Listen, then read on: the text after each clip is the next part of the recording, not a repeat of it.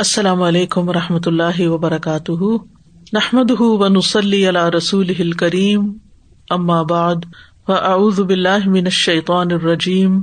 بسم اللہ الرحمٰن الرحیم۔ ربش رحلی صدری و یسر علی عمری وحل العقدم السانی یفق قولی۔ قیامت کے دن کے بارے میں اللہ سبحان تعالیٰ کا ارشاد ہے۔ بسم اللہ الرحمن الرحیم لا اقسم بیوم القیامة ولا اقسم بالنفس اللوامة. ایحسب الانسان ان لن نجمع عظامه؟ بلا قادرين على أن نسوي بنانه، بل يريد الإنسان ليفجر أمامه، يسأل أيان يوم القيامة، فإذا برق البصر وخسف القمر، وجمع الشمس والقمر يقول الإنسان يومئذ أين المفر؟ كلا لا وزر إلى ربك يومئذ المستقر. نہیں، میں قیامت کے دن کی قسم کھاتا ہوں اور نہیں، میں بہت ملامت کرنے والے نفس کی قسم کھاتا ہوں۔ کیا انسان گمان کرتا ہے کہ بے شک ہم کبھی اس کی ہڈیاں اکٹھی نہیں کریں گے؟ کیوں نہیں؟ ہم انہیں اکٹھا کریں گے اس حال میں کہ ہم قادر ہیں کہ اس کی انگلیوں کے پورے درست کر کے بنا دیں۔ بلکہ انسان چاہتا ہے کہ اپنے آگے آنے والے دنوں میں بھی نافرمانی کرتا رہے۔ وہ پوچھتا ہے اٹھ کھڑے ہونے کا دن کب ہوگا؟ پھر جب آنکھ پتھرا جائے گی اور چاند گہنا جائے گا اور سورج اور چاند اکٹھے کر دیے جائیں گے اور انسان اس دن کہے گا کہ بھاگنے کی جگہ کہاں ہے؟ ہرگز نہیں۔ پناہ کی جگہ کوئی نہیں۔ اس دن تیرے رب ہی کی طرف جا ٹہرنا ہے۔ یعنی بالآخر ہم سب کی ملاقات اللہ رب العزت سے ہونے والی ہے۔ لہذا ہم سب کو اس کی تیاری کرنے کی ضرورت ہے۔ ہم پڑھ رہے تھے قیامت کے دن کے حالات کے بارے میں کہ اس دن مختلف لوگوں کا حال مختلف ہوگا اور یہ ان کے اعمال کی بنیاد پر ہوگا۔ ان کے ظاہری اعمال، ان کے باطنی اعمال، یہ سب دیکھے جائیں گے کیونکہ معاملہ اللہ رب العزت کے ساتھ ہے۔ کچھ لوگ اس دن اللہ کے پڑوسی ہوں گے۔ رسول اللہ صلی اللہ علیہ وسلم نے فرمایا، یقیناً اللہ قیامت کے دن اعلان کرے گا میرے پڑوسی کہاں ہیں۔ میرے پڑوسی کہاں ہیں؟ تو فرشتے پوچھیں گے، اے ہمارے رب، کسے زیب دیتا ہے کہ آپ کے پڑوس میں آئے؟ اس پر اللہ تعالیٰ فرمائے گا، مساجد کو آباد کرنے والے کہاں ہیں؟ کیونکہ مسجدیں اللہ کا گھر ہیں۔ تو جو لوگ مسجدوں کو آباد کرتے ہیں نمازوں کے ساتھ، عبادات کے ساتھ، تعلیم کے ساتھ، صفائی ستھرائی کے ساتھ تعمیر کر کے تو ایسے لوگ دراصل اللہ کے بہت مقرب بندوں میں سے ہیں۔ پھر نبی صلی اللہ علیہ وسلم کے بھی کچھ لوگ قریب ہوں گے۔ رسول اللہ صلی اللہ علیہ وسلم نے فرمایا، میں اور تم یعنی فاطمہ رضی اللہ عنہا اور یہ دونوں یعنی حسن حسین رضی اللہ عنہما اور یہ سونے والا یعنی حضرت علی رضی اللہ عنہ قیامت کے دن ایک مقام پر ہوں گے۔ یعنی آپ کے اہل بیت میں سے کچھ لوگ آپ کے بہت قریب ہوں گے۔ اہل بیت کے علاوہ، ان رشتے داروں کے علاوہ متقی لوگ قیامت کے دن نبی صلی اللہ علیہ وسلم کے دوست ہوں گے، آپ کے قریب ہوں گے۔ رسول اللہ صلی اللہ علیہ وسلم نے فرمایا، قیامت کے دن پرہیزگار لوگ میرے دوست ہوں گے، اگرچہ وہ نصب میں قریب تر ہوں یا نہ ہوں۔ خیال رکھنا کہیں ایسا نہ ہو کہ لوگ تو میرے پاس نیک مال لے کر آئے اور تم دنیا کی خیالتوں اور دوسروں کے غصب شدہ حقوق کو اپنے کندھوں پر اٹھا کر لاؤ اور پکارو۔ اے محمد، اور میں ادھر ادھر اراض کرتے ہوئے کہوں، نہیں۔ پھر آپ نے اپنی دونوں جانب اراض کیا یعنی میں اپنا منہ موڑ لوں۔ تم دائیں طرف سے آؤ تو میں بائیں طرف منہ موڑ لوں، اور بائیں طرف سے آؤ تو میں دائیں طرف منہ موڑ لوں۔ یعنی میں تمہارے ساتھ بات ہی نہ کروں اور تمہاری کوئی مدد نہ کروں۔ پھر اسی طرح عمدہ اخلاق والے قیامت کے دن نبی صلی اللہ علیہ وسلم کے قریب ہوں گے۔ مسند احمد کی روایت میں ہے، رسول اللہ صلی اللہ علیہ وسلم نے ایک مجلس میں تین مرتبہ فرمایا، کیا میں تمہیں یہ نہ بتاؤں کہ قیامت کے دن کون تم میں سب سے زیادہ میری نگاہوں میں محبوب اور میرے قریب تر مجلس والا ہوگا؟ ہم نے ارض کیا، کیوں نہیں یا رسول اللہ؟ آپ صلی اللہ علیہ وسلم نے فرمایا تم میں سے جس کے اخلاق سب سے زیادہ اچھے ہوں۔ یعنی جس کا اخلاق جتنا زیادہ اچھا ہوگا، وہ اتنا ہی نبی صلی اللہ علیہ وسلم سے قریب ہوگا۔ اور اچھے اخلاق میں کیا چیز آتی ہے؟ ایک دوسری حدیث سے بھی کچھ وضاحت ہوتی ہے اس طرح کہ وہ لوگ جو منقصر المزاج ہیں یعنی ہمبل ہیں آجزی اختیار کرنے والے ہیں، جو محبت کرتے ہیں اور محبت کیے جاتے ہیں یعنی لوگوں میں گل مل کر رہتے ہیں۔ اور یہ اسی وقت ممکن ہوتا ہے جب انسان دوسروں کی غلطیاں معاف کر دے۔ اچھے اخلاق کا مظاہرہ بھی اسی وقت ہو سکتا ہے جب انسان دوسروں کی خامیوں پر نظر نہ رکھے۔ کیونکہ اگر آپ کسی کی خامیوں پر، کسی کی برائیوں پر، کسی کی طرف سے پہنچنے والی تکلیف کو یاد رکھیں گے تو آپ کبھی بھی اس کے ساتھ اچھا معاملہ نہیں کر سکتے۔ آپ کے دل میں اگر کوئی بھی کسی کے بارے میں برا خیال ہے تو وہ لازمن آپ کے چہرے پر بھی نمایاں ہوگا اور پھر آپ کی آواز میں اور آپ کے رویے میں وہ ظاہر ہونے لگے گا اور اس طرح آپ اچھے اخلاق سے دور ہوتے جائیں گے۔ تو اس لیے اچھا اخلاق اسی کا ہو سکتا ہے جو لوگوں کو معاف کرنے والا ہو اور لوگوں کی خامیوں کی بجائے ان کی خوبیوں پر نظر رکھنے والا ہو۔ پھر اسی طرح بیٹیوں کی پرورش کرنے والے بھی نبی صلی اللہ علیہ وسلم کے قریب ہوں گے۔ رسول اللہ صلی اللہ علیہ وسلم نے فرمایا، جس نے دو بیٹیوں کی پرورش کی، یہاں تک کہ وہ بالغ ہو گئی میں اور وہ قیامت کے دن اس طرح ہوں گے اور آپ نے اپنی انگلیوں کو ملا کر بتایا یعنی بالکل ساتھ ساتھ ہوں گے۔ اسی طرح کچھ اور لوگ بھی ہیں، جیسے بیوہ کے لیے دوڑ دھوپ کرنے والا، یتیموں کا خیال رکھنے والا، لوگوں کے کام آنے والا۔ پھر نیک امال قیامت کے دن انسان کے لیے سایہ بھی بنے گے۔ تو وہ کون سے خوش نصیب لوگ ہوں گے جو اپنے نیک امال کے سائے میں ہوں گے؟ کیونکہ اس دن تو اپنے امال کے سوا کوئی سایہ نہیں ہوگا، یا عرش کا سایہ ہوگا۔ یا پھر اپنے ہی نیک امال کا۔ تو اس میں پہلی چیز ہے قرآن مجید۔ قرآن مجید اپنے پڑھنے والے کے لیے سایہ کرے گا۔ رسول اللہ صلی اللہ علیہ وسلم نے فرمایا، قرآن پڑھا کرو، کیونکہ یہ قیامت کے دن اپنے پڑھنے والوں کے لیے سفارشی بن کے آئے گا۔ اور دو روشن صورتوں کو پڑھا کرو سورت البقرا اور سورت عال عمران کو، کیونکہ یہ قیامت کے دن اس طرح آئیں گی جیسے کہ دو بادل ہوں یا دو سائبان ہوں۔ یا دو اڑتے ہوئے پرندوں کی قطاریں ہوں اور وہ اپنے پڑھنے والوں کے بارے میں جھگڑا کریں گی۔ کیا جھگڑا؟ کہ ان کو بخش دیا جائے۔ تو اس سلسلے میں ارض یہ ہے کہ انسان سے اگر ہو سکے تو ان صورتوں کو زبانی یاد کر لے۔ اگر وہ ممکن نہ ہو تو پھر انسان دیکھ کر پڑھے اور ہر روز کچھ منٹ بھی اگر ان صورتوں کو پڑھنے کے لیے انسان نکال لے تو کچھ ہی دنوں میں سورت ختم ہو جاتی۔ بعض خوش قسمت لوگ تو ہر روز سورت البکرا پڑھتے ہیں۔ بعض لوگ البکرا اور عال عمران دونوں ہی روزانہ پڑھ لیتے ہیں۔ لیکن اگر یہ ممکن نہ ہو تو دو دن میں پڑھ لیجیے یہ ممکن نہ ہو تو ایک ہفتے کے اندر پڑھ لیجیے اگر وہ بھی ممکن نہ ہو تو دس دن میں پڑھ لیجیے لیکن ہر روز اگر آپ پندرہ منٹ بھی اس کام کے لیے نکال لیں تو قیامت کے دن کتنا بڑا فائدہ ہوگا۔ پھر اسی طرح انسان کا صدقہ اس کے لیے سایہ بنے گا۔ نبی صلی اللہ علیہ وسلم نے فرمایا ان نما یست المن یوم القیامت فی ذل صدقتی ہی مومن قیامت کے دن اپنے صدقے کے سائے میں ہوگا۔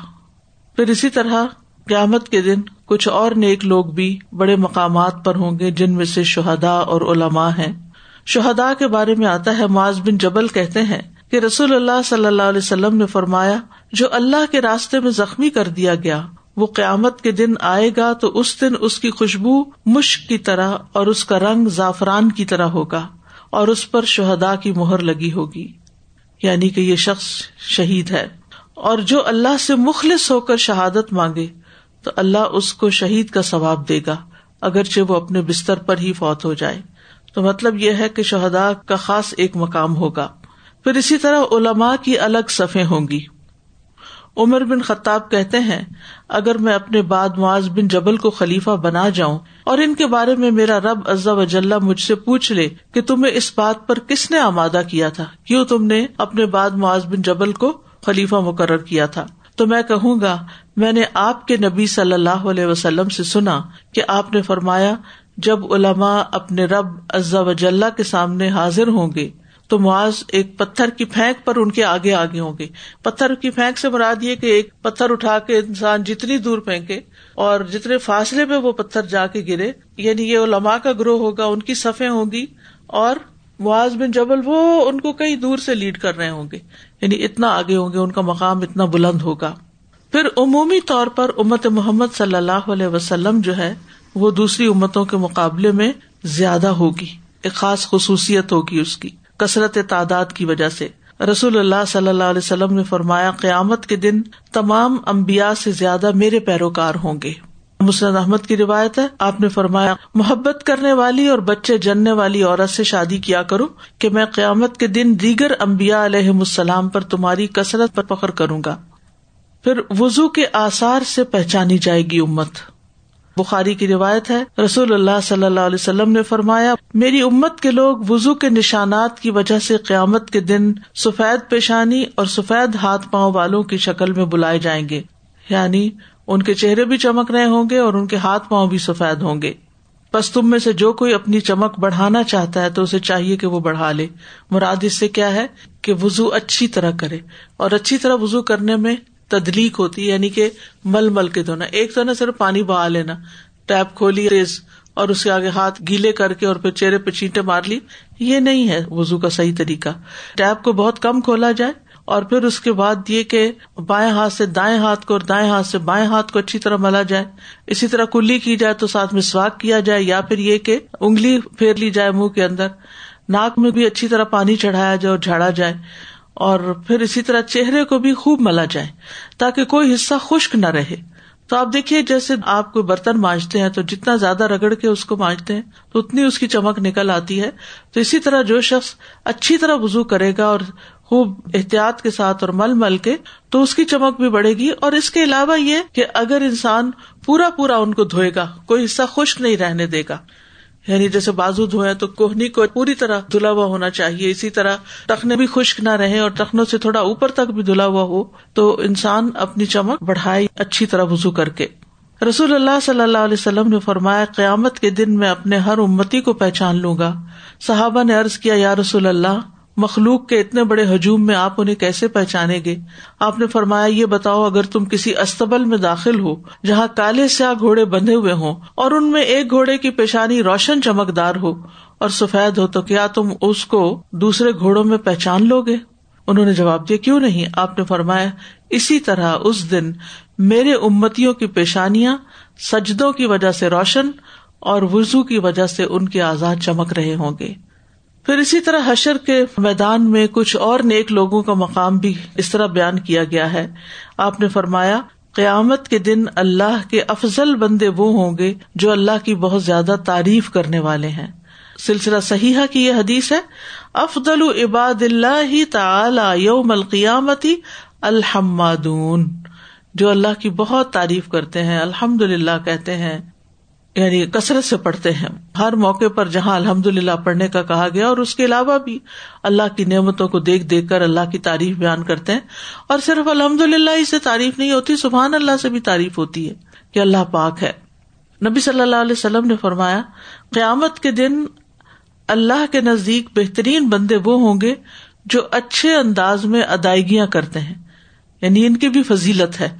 جب کسی سے کوئی چیز لینے کے بعد واپس کرتے ہیں یا کوئی امانت لوٹاتے ہیں یا کوئی ذمہ داری پوری کرتے ہیں تو بہت عمدہ طریقے سے کرتے ہیں، ادائیگی اچھی کرتے ہیں۔ اسی طرح جیسے کسی کو مزدوری دیتے ہیں، تو صرف اسی پہ اکتفا نہیں کرتے کہ جتنے اس کے پیسے بنتے اتنے دے دیے جائیں، بلکہ اس سے زیادہ دے دیتے ہیں۔ کسی کی سواری استعمال کی ہے یعنی جو کرایہ پر ہوتی ہے اوبر وغیرہ یا ٹیکسی، تو اس وقت بھی پیمنٹ کرتے ہوئے اگر دیکھتے ہیں کہ غریب شخص ہے، تو حق سے زیادہ بھی کر دیتے ہیں۔ تو اسی طرح مختلف لوگوں کو ہمیں جیسے لین دین کے معاملات میں پیسوں کی ادائیگی کرنی پڑتی ہے، امانتوں کی ادائیگی ہوتی ہے، ذمہ داریوں کی ادائیگی ہوتی ہے، تو بہترین ادائیگیاں کرنے والے یعنی اپنے کاموں کو آسن طریقے سے بجا لانے والے۔ اسی طرح کچھ لوگوں کو امبیا اور شہدا کے ساتھ مقام ملے گا۔ نبی صلی اللہ علیہ وسلم نے فرمایا، سچا امانت دار مسلمان تاجر۔ قیامت کے دن امبیا صدیقین اور شہدا کے ساتھ ہوگا۔ یعنی کر وہ دنیا کی تجارت رہا ہے، دنیا کا مال کما رہا ہے، لیکن اس میں سچائی بھی ہے، امانت داری بھی ہے اور اسلام ساتھ ہے۔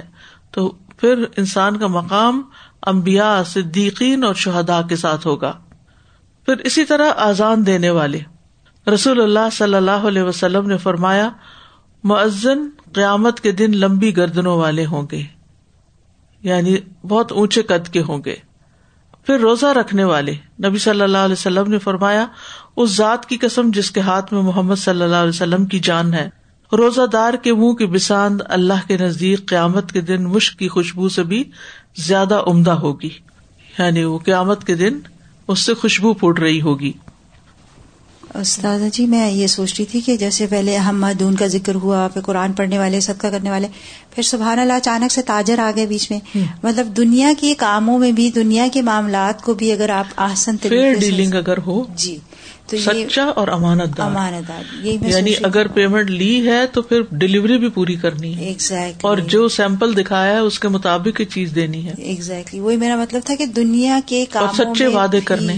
ہاں دنیا کے کاموں میں بھی اگر آپ یہ ساری چیزیں ایڈ آن کر لیں تو ان کے برابر ہی آپ کا مقام دیکھیں ایک کونے میں بیٹھ کے عبادت کرنا پھر آسان ہے۔ دنیا میں رہتے ہوئے لوگوں کے ساتھ فیئر ڈیلنگ کرنا امانت داری اختیار کرنا یہ مشکل کام ہے۔ یہ بڑا جہاد ہے۔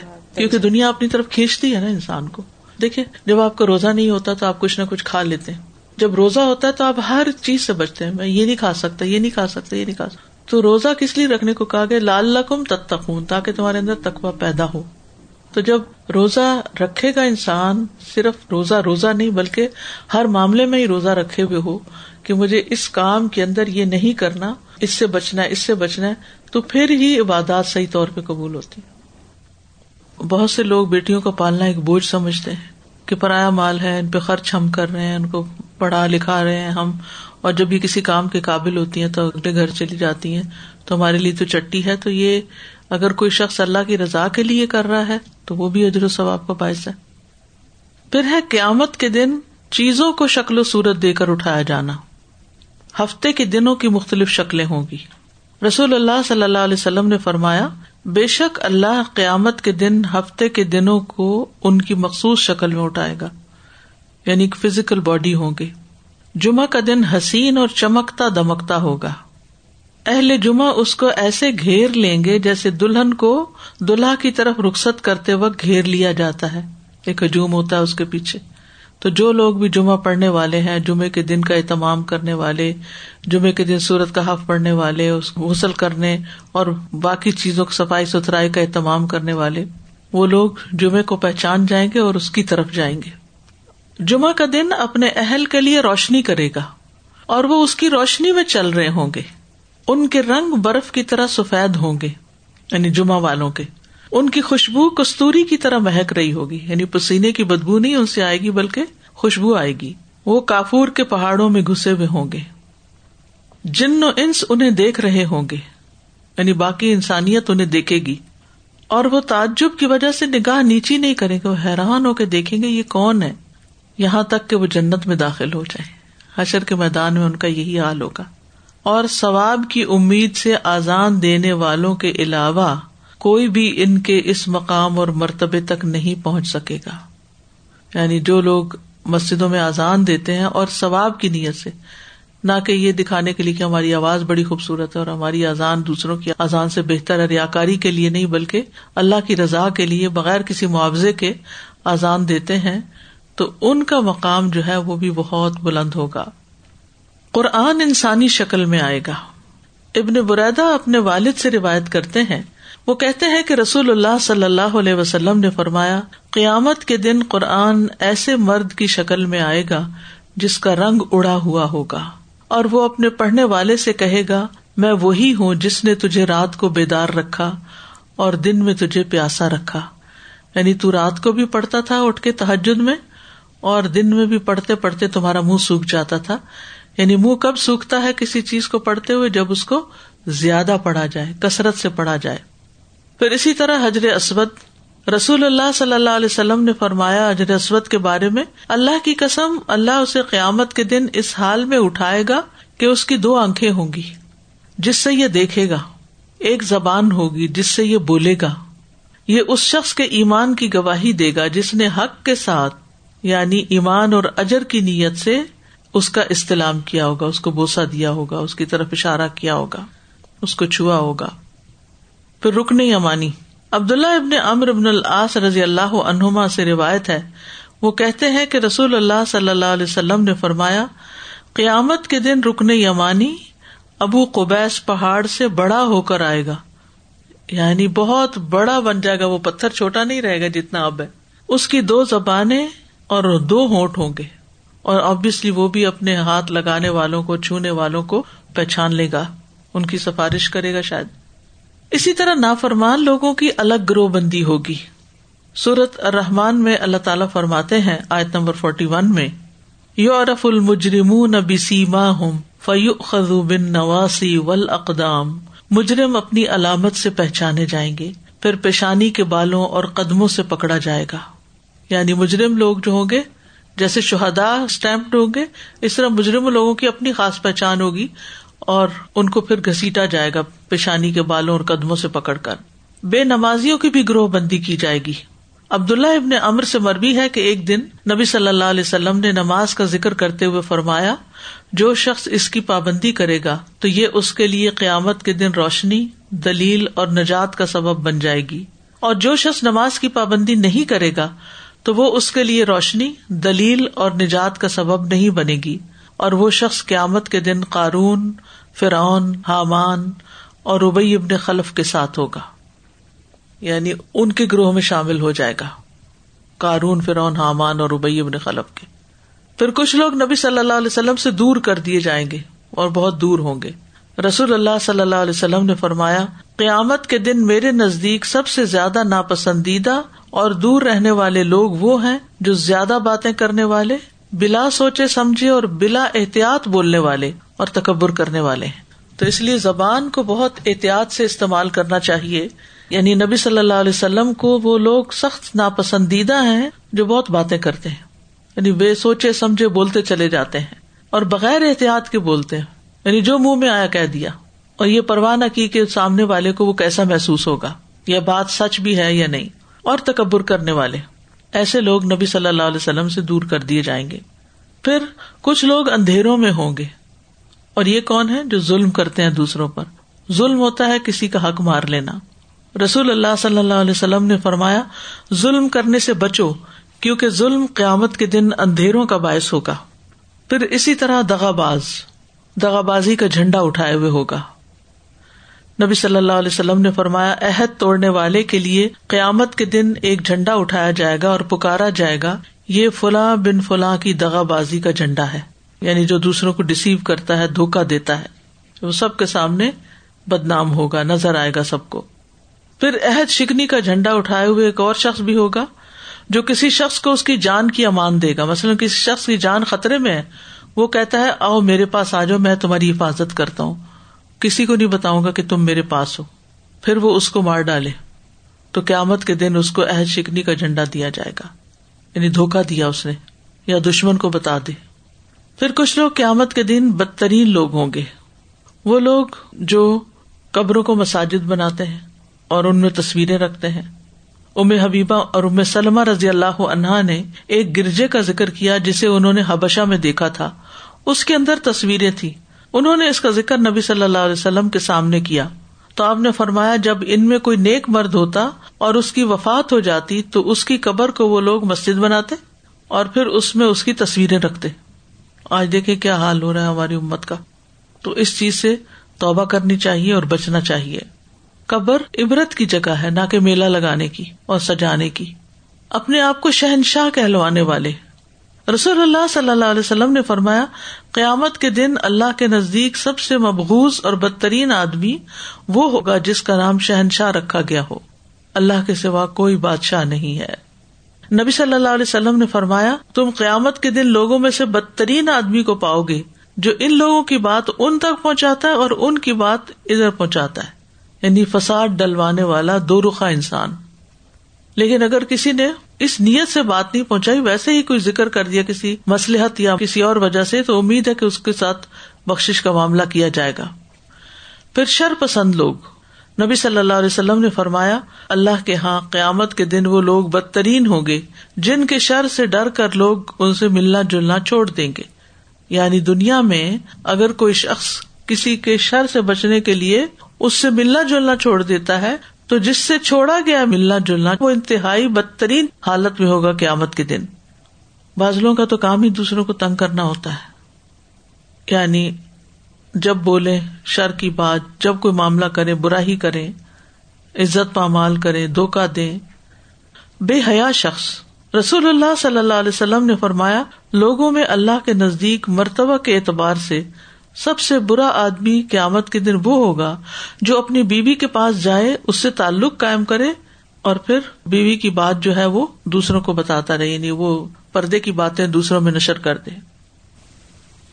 سازا جی یہ سب سے پہلے سورت الرحمان کا آپ نے ریفرنس دیا، یورف المجرمون اب اسی ماہم تو یہ مجرمون یعنی ایمان کے ساتھ کچھ گناہ، کچھ جرم، سرزد ہو جاتے ہیں، وہ بھی ہو سکتے ہیں اور دوسرے بھی ہو سکتے ہیں۔ مجرم جو ہے وہ کفار میں سے بھی ہوں گے اور مجرم مسلمانوں میں سے بھی ہوں گے قتل کرنے والے ڈاکہ زنی کرنے والے زنا کرنے والے یعنی کبیرہ گناہ جو ساتھ ہے کچھ لوگ اپنا نام ہی یہ رکھ لیتے ہیں جیسے شہنشاہ بادشاہ ان کے ناموں کے ساتھ لگا ہوا یہ منع شہن شاہ منع ہے کہ بادشاہوں کا بادشاہ خالی بادشاہ تو منع نہیں ہے لیکن شہن شاہ شہن شاہ کا مطلب ہے شاہوں کا شاہ۔ وہ اسی طرح شاہ کے ساتھ بہت سارے نام رکھے جاتے ہیں۔ وہ تو کوئی حرج نہیں۔ شاہ تو سر نیم ہوتا ہے لوگوں کا۔ اور جیسے شاہ جمال ہے شاہ پور ہے علاقوں کے نام ہے تو کوئی مسئلہ نہیں ہے۔ وہاں سے کوئی بادشاہ گزرا ہوگا اس کے نام پہ رکھ دی انہوں نے۔ لیکن شاہن شاہ منا ہے لفظ پرٹیکولرلی قبروں کی میں نے بات کرنی تھی کہ اکثر آپ دیکھیں چرچز میں پوری چھتوں پہ وہ تصویریں بنی ہوئی ہیں، پوری دیواروں پہ ان کی کہانی چلتی ہے اور یہ بالکل صحیح بات ہے کہ وہ نیک لوگوں کی تصویریں بنا کر ان کی اسٹوریز بنایا کرتے تھے۔ تو آپ سوچے نا کہ عبادت گاہوں میں انسان اللہ کی عبادت کے لیے جاتا ہے۔ وہ ان المساجد اللہ فلا تد اما اللہ احدا جس سے الجن میں آتا ہے کہ مساجد اللہ کا گھر ہے، وہاں اللہ کے سوا کسی اور کو نہ پکارو۔ تو جب آپ وہاں تصویریں لٹکا دیں گے اور کہانیاں اور بنا لیں گے، تو لوگوں کی توجہ اللہ کی طرف کب جائے گی؟ وہ تو ان چیزوں کی طرف ہی، ان اٹریکشن کی طرف چلی جائے گی۔ اب ہے نامہ اعمال کی تقسیم۔ نامہ اعمال کیا ہے کہ انسان نے دنیا میں جو جو کام کیے، وہ سب لکھے جا رہے ہیں اور قیامت کے دن وہ لوگوں کے ہاتھ میں تھما دیے جائیں گے۔ کتاب اعمال۔ اہل سننا والجماع کا یہ عقیدہ ہے کہ قیامت کے دن صحیحوں کو کھولا جائے گا۔ جیسا کہ اللہ تعالیٰ کا فرمان ہے وہ ادا و نشرت، اور جب اعمال نامے پھیلا دیے جائیں گے۔ بس لوگوں کے رجسٹر پھیلا دیے جائیں گے، اور ان کے نام اعمال اڑ اڑ کر ان کے ہاتھوں میں پہنچیں گے یعنی خود بخود پہنچ جائیں گے۔ کچھ لوگ اپنا نامہ اعمال دائیں ہاتھ میں لے لیں گے اور یہ مومن ہوں گے اور ان کی تکریم اور عزت افزائی ہوگی۔ اور ان میں سے کچھ لوگ اپنا نام اعمال اپنے بائیں ہاتھ میں یا اپنی پشت کے پیچھے سے لیں گے۔ یہ کافر ہوں گے اور یہ ان کے لیے مزید ڈانٹ ٹپٹ اور ان کی توہین ہوگی۔ یعنی بائیں ہاتھ میں ان کا امال نامہ پہنچنا ان کے برا ہونے کی دلیل ہوگا۔ حشر کے میدان میں کھڑے ہونے کے بعد حساب کتاب سے پہلے نامہ اعمال کی تقسیم ہوگی۔ جب بندوں کو قبر سے اٹھا کر میدان حشر میں کھڑا کیا جائے گا اور جب تک اللہ چاہے گا وہ محشر میں ننگے پاؤں، ننگے جسم کھڑے رہیں گے اور حساب کا وقت آ جائے گا، تو اللہ تعالیٰ جن سے چاہے گا حساب لے لے گا اور پھر ان کے نام اعمال کو لانے کا حکم دے گا۔ جس کو معزز لکھنے والوں نے لوگوں کے اعمال کو ذکر کر کے لکھا ہوگا، تو وہ ان نام اعمال کو لے آئیں گے۔ پھر کچھ لوگوں کو دائیں ہاتھ میں ان کا نام اعمال دیا جائے گا، تو یہ خوش نصیب لوگ ہوں گے۔ اور کچھ لوگوں کو ان کا نام اعمال ان کے بائیں ہاتھ میں یا ان کی پشت کے پیچھے سے دیا جائے گا تو یہ بدبخت لوگ ہوں گے۔ اس موقع پر ہر انسان اپنا نامہ اعمال پڑھ لے گا۔ سورت الجافیہ کی آیت نمبر اٹھائیس پر انتیس میں اللہ تعالیٰ فرماتے ہیں کہ ہر امت کو اس کے نام اعمال کی طرف بلایا جائے گا۔ كل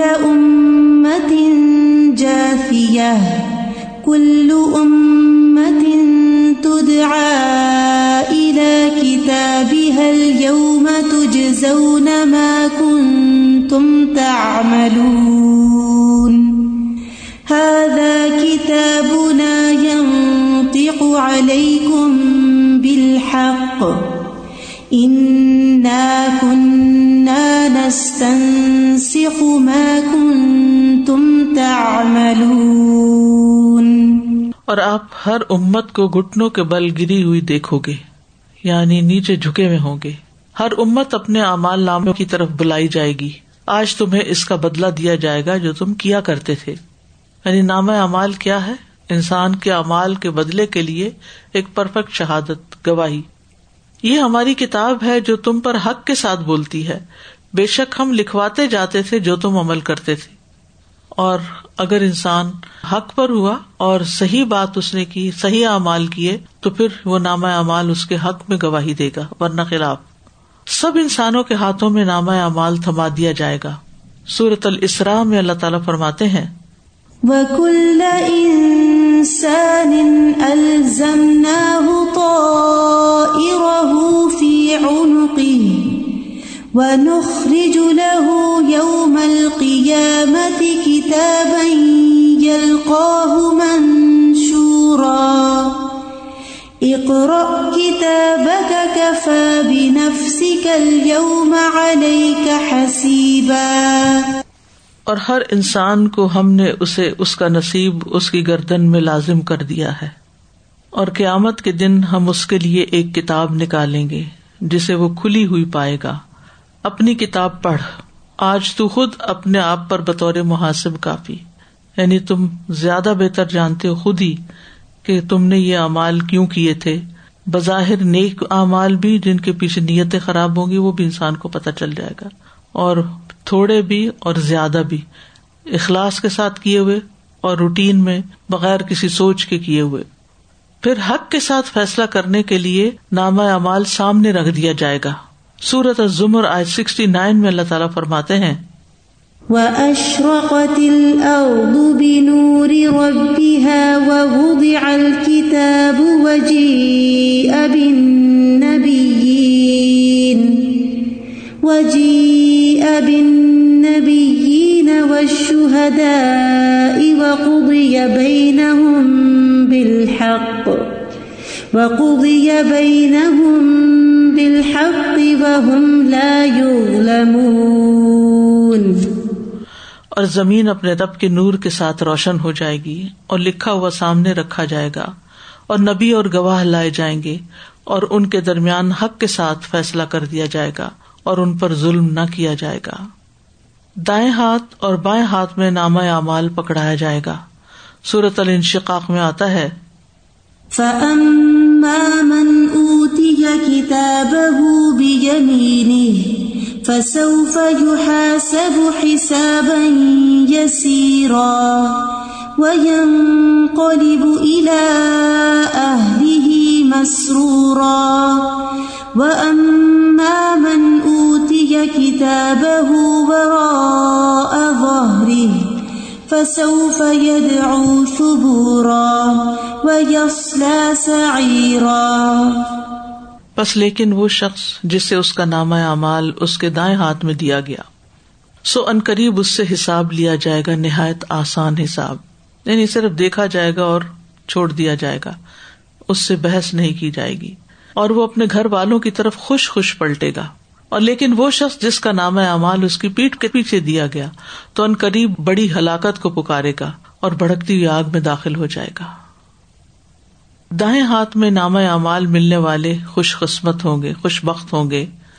سورت الحاق میں اللہ تعالیٰ فرماتے ہیں، فأما من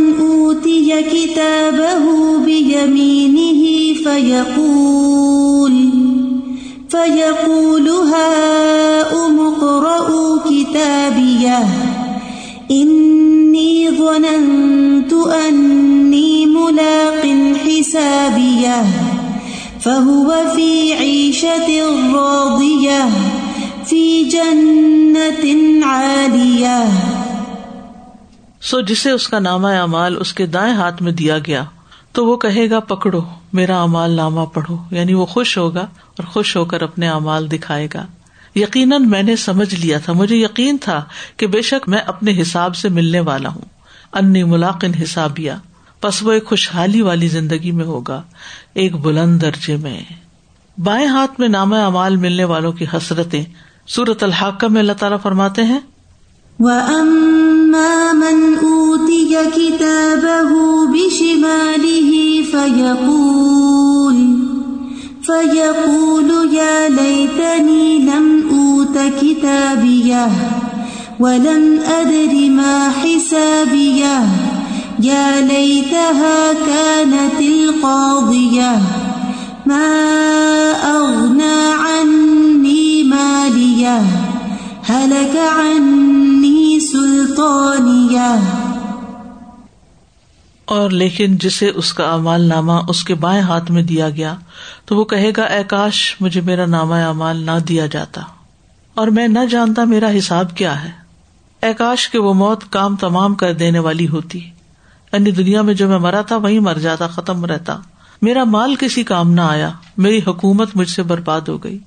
تو اس سے بھی آپ اندازہ لگائیں کہ قیامت کے دن جو لوگ نیکیاں نہیں لے کر جائیں گے وہ کیسی کیسی حسرتوں کا شکار ہوں گے۔ انسان کو اپنا امال نامہ پڑھے جانے کے لیے کہا جائے گا۔ سورت بنی اسرائیل میں آتا ہے۔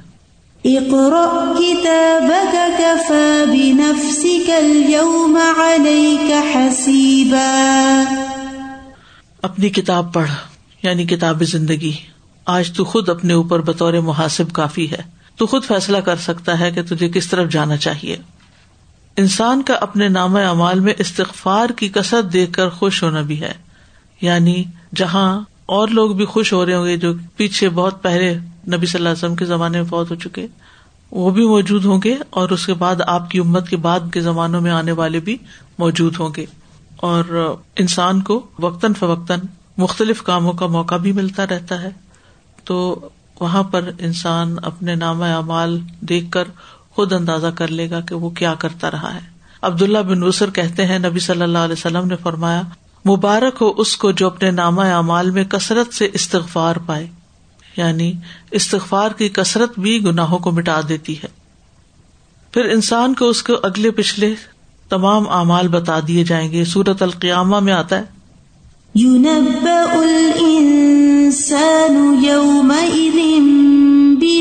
قدم وأخر. بل الإنسان على نفسه بصيرة، ولو ألقى معاذيره اس دن انسان کو بتایا جائے گا جو اس نے آگے بھیجا اور جو پیچھے چھوڑا۔ یعنی جن چیزوں کو اس نے پریفرنس دی پرائرٹی دی، پہلے کیا، اور جن چیزوں کو پیٹ پیچھے ڈال دیا، بلا دیا اگنور کر دیا ان کو کوئی اہمیت نہ دی، بلکہ انسان اپنے آپ کو خوب دیکھنے والا ہے، اگرچہ وہ اپنے بہانے پیش کرے۔ یعنی انسان کو اچھی طرح پتا ہے کہ وہ کر کیا رہا ہے۔ پھر تمام اعمال اس کے سامنے حاضر کیے جائیں گے یعنی انسان کے سامنے۔ سورت عال عمران کی آیت نمبر تھرٹی میں فرمایا يوم تجد كل نفس ما عملت من خير محضرا من سوء وما عملت من سوء تود لو أن بينها وبينه أمدا بعيدا جس دن ہر شخص حاضر کیا ہوا پائے گا، جو اس نے نیکی میں سے کیا اور وہ بھی جو اس نے برائی میں سے کیا۔ یعنی دونوں چیزیں اس کو دکھا دی جائیں گی۔ چاہے گا کاش اس کے اور اس کے درمیان بہت دور کا فاصلہ ہوتا۔ یعنی اس کی برائیاں اس سے دور کر دی جاتی اس کو نہ دیکھنی پڑتی آج۔ انسان کی پوشیدہ باتیں بھی ظاہر ہو جائیں گی۔ یعنی جو اس نے چھپ چھپ کے کام کیے ہوں گے۔ سورت الحاقہ میں آتا ہے۔ تعرضون لا تخفى منكم خافية۔ اس دن تم پیش کیے جاؤ گے۔ تمہاری کوئی چھپی ہوئی بات چھپی نہ رہے گی۔ دنیا میں کتنی ہی چیزیں انسان دوسروں سے شیئر نہیں کرتا، چھپ چھپ کے کرتا ہے، لیکن وہاں کچھ بھی چھپا ہوا نہیں رہے گا۔ سینوں کے بھید بھی کھل جائیں گے۔ وحصل ما في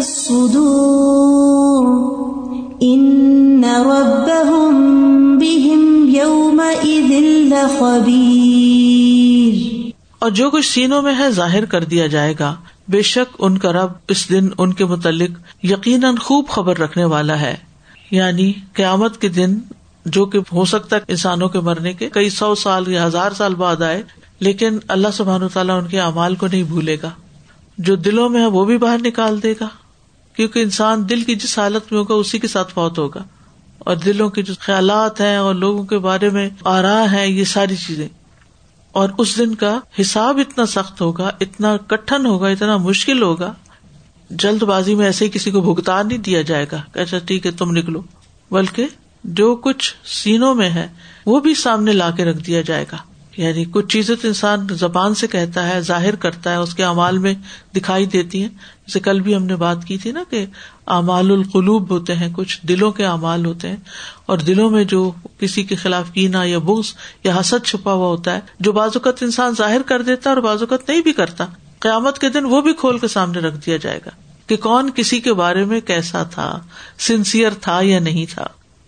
انسان اپنی کوششوں کو یاد کرے گا وہاں۔ سورت النازیات تھرٹی فائیو میں آتا ہے يوم يتذكر الإنسان ما سعى. یعنی کن کوششوں کو یاد کرے گا؟ اگر اس کو جنت میں پہنچا دیا گیا تو وہ اپنے نیک امال کو اور نیک مجلسوں کو یاد کرے گا۔ اور اسی طرح اگر وہ جہنم میں گیا تو پھر وہ اپنے ان ساری اپرچونیٹیز کو جو اس کے ہاتھ سے نکل گئی ان کو یاد کر کر کے حسرت کرے گا۔ حضرت جی مجھے سارا اپنا بچپن کے ریزلٹ ڈیز یاد آ رہے تھے کہ ابھی بھی ریسنٹلی جب میں نے وہ ایزی کورس کیا تو اس میں ایک پروجیکٹ تھا، اس میں ٹیچر نے کہا تھا کہ برسٹل بورڈ یوز کرنے وائٹ کرنا ہے یوز میں نے وہ چیز اسکپ کر دیا، میں نے بلیک برسٹل بورڈ لے لیا۔ میں نے سمجھا کہ بلیک صحیح ہوگا۔ تو اس کی وجہ سے مجھے کچھ پرسنٹیج کٹ گئی۔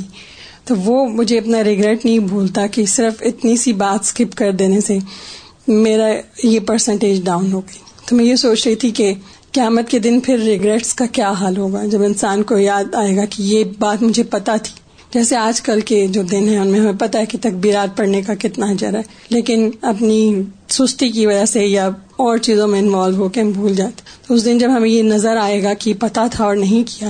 اور کتنے موقع خالی گئے ایسے ہی ضائع کر دی اسی طرح کی۔ اور پھر جب آپ نے کہا نا کہ وہ حساب ہے سیرا والی بات کہ ان کا حساب بس ان کا معلومہ دیکھا جائے گا اور وہ انہیں بس تھرو کر دیا جائے گا۔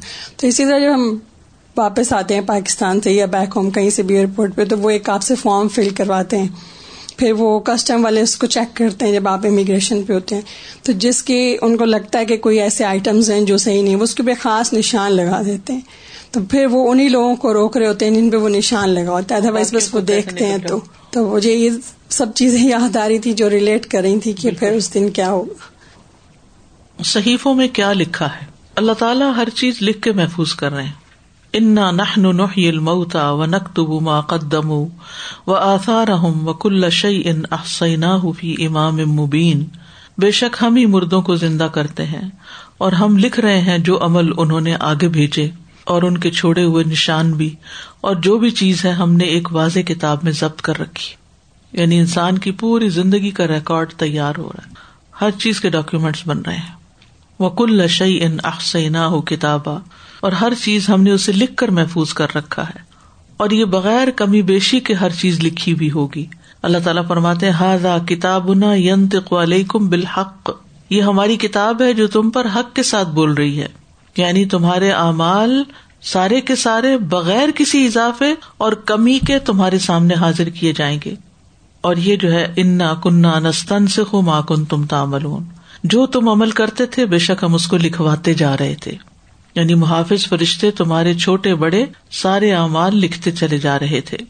سورت الفطار میں آتا ہے وہ ان علیہ کم لحاف زین کرامن کاتبین یا لمون ما تفالون حالانکہ بلا شبہ تم پر یقیناً نگہبان مقرر ہیں، جو بہت عزت والے ہیں، لکھنے والے ہیں، وہ جانتے ہیں جو تم کرتے ہو۔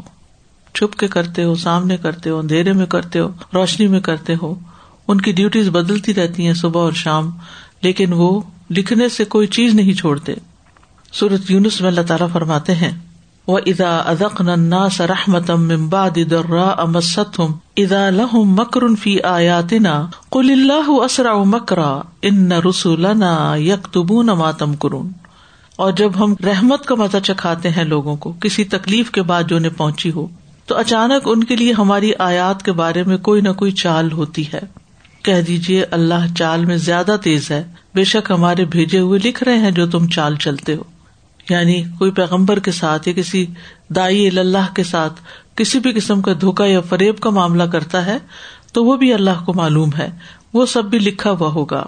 صورت ظہرف میں فرمایا، یا وہ گمان کرتے ہیں کہ بے شک ہم ان کا راز اور ان کی سرگوشی نہیں سنتے؟ کیوں نہیں؟ اور ہمارے بھیجے ہوئے ان کے پاس لکھتے رہتے ہیں۔ یعنی دل دل میں کی ہوئی باتیں بھی جانتے ہیں، وسپرز بھی اور جو ہم کسی اور کے کان میں بھی بات کریں، یا ہلکی آواز سے بھی بات کریں، سب اللہ نے ان کو اختیار دے رکھا ہے کہ وہ اس کو سن کر، نوٹ کر لیں۔ سورت مریم میں اللہ تعالیٰ فرماتے ہیں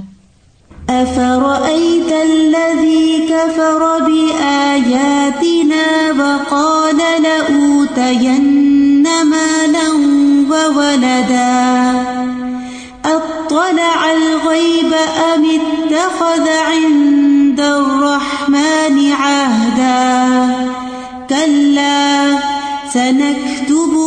يقول ونمد له من العذاب مدا.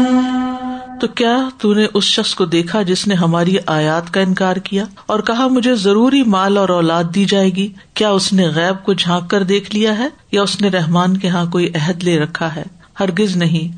ہم ضرور لکھیں گے جو کچھ یہ کہتا ہے اور اس کے لیے عذاب میں سے بڑھا دیں گے بہت بڑھانا۔ کل سنک تو ما یقولو۔ یعنی یہ باتیں بھی جو دین کے خلاف کرتا ہے اور جو جھوٹے کلیمس کر رہا ہے، یہ سب بھی لکھی جا رہی حتیٰ کہ انسان جو لغ باتیں کرتا ہے، جن کی کوئی میننگ نہیں، مقصد نہیں، قیامت کے دن ان کے بارے میں بھی پوری طرح انفارمیشن دی جائے گی کہ تم کیا کیا کر کے آئے ہو۔ اللہ سبحان تعالیٰ اس سے بچا کے رکھے۔ وآخر داوانا ان الحمد للہ رب العالمین۔ سبحان اللہ و بحمد کا اشد اللہ اللہ اللہ انت استخر کا و اطوب السلام علیکم و رحمۃ اللہ وبرکاتہ۔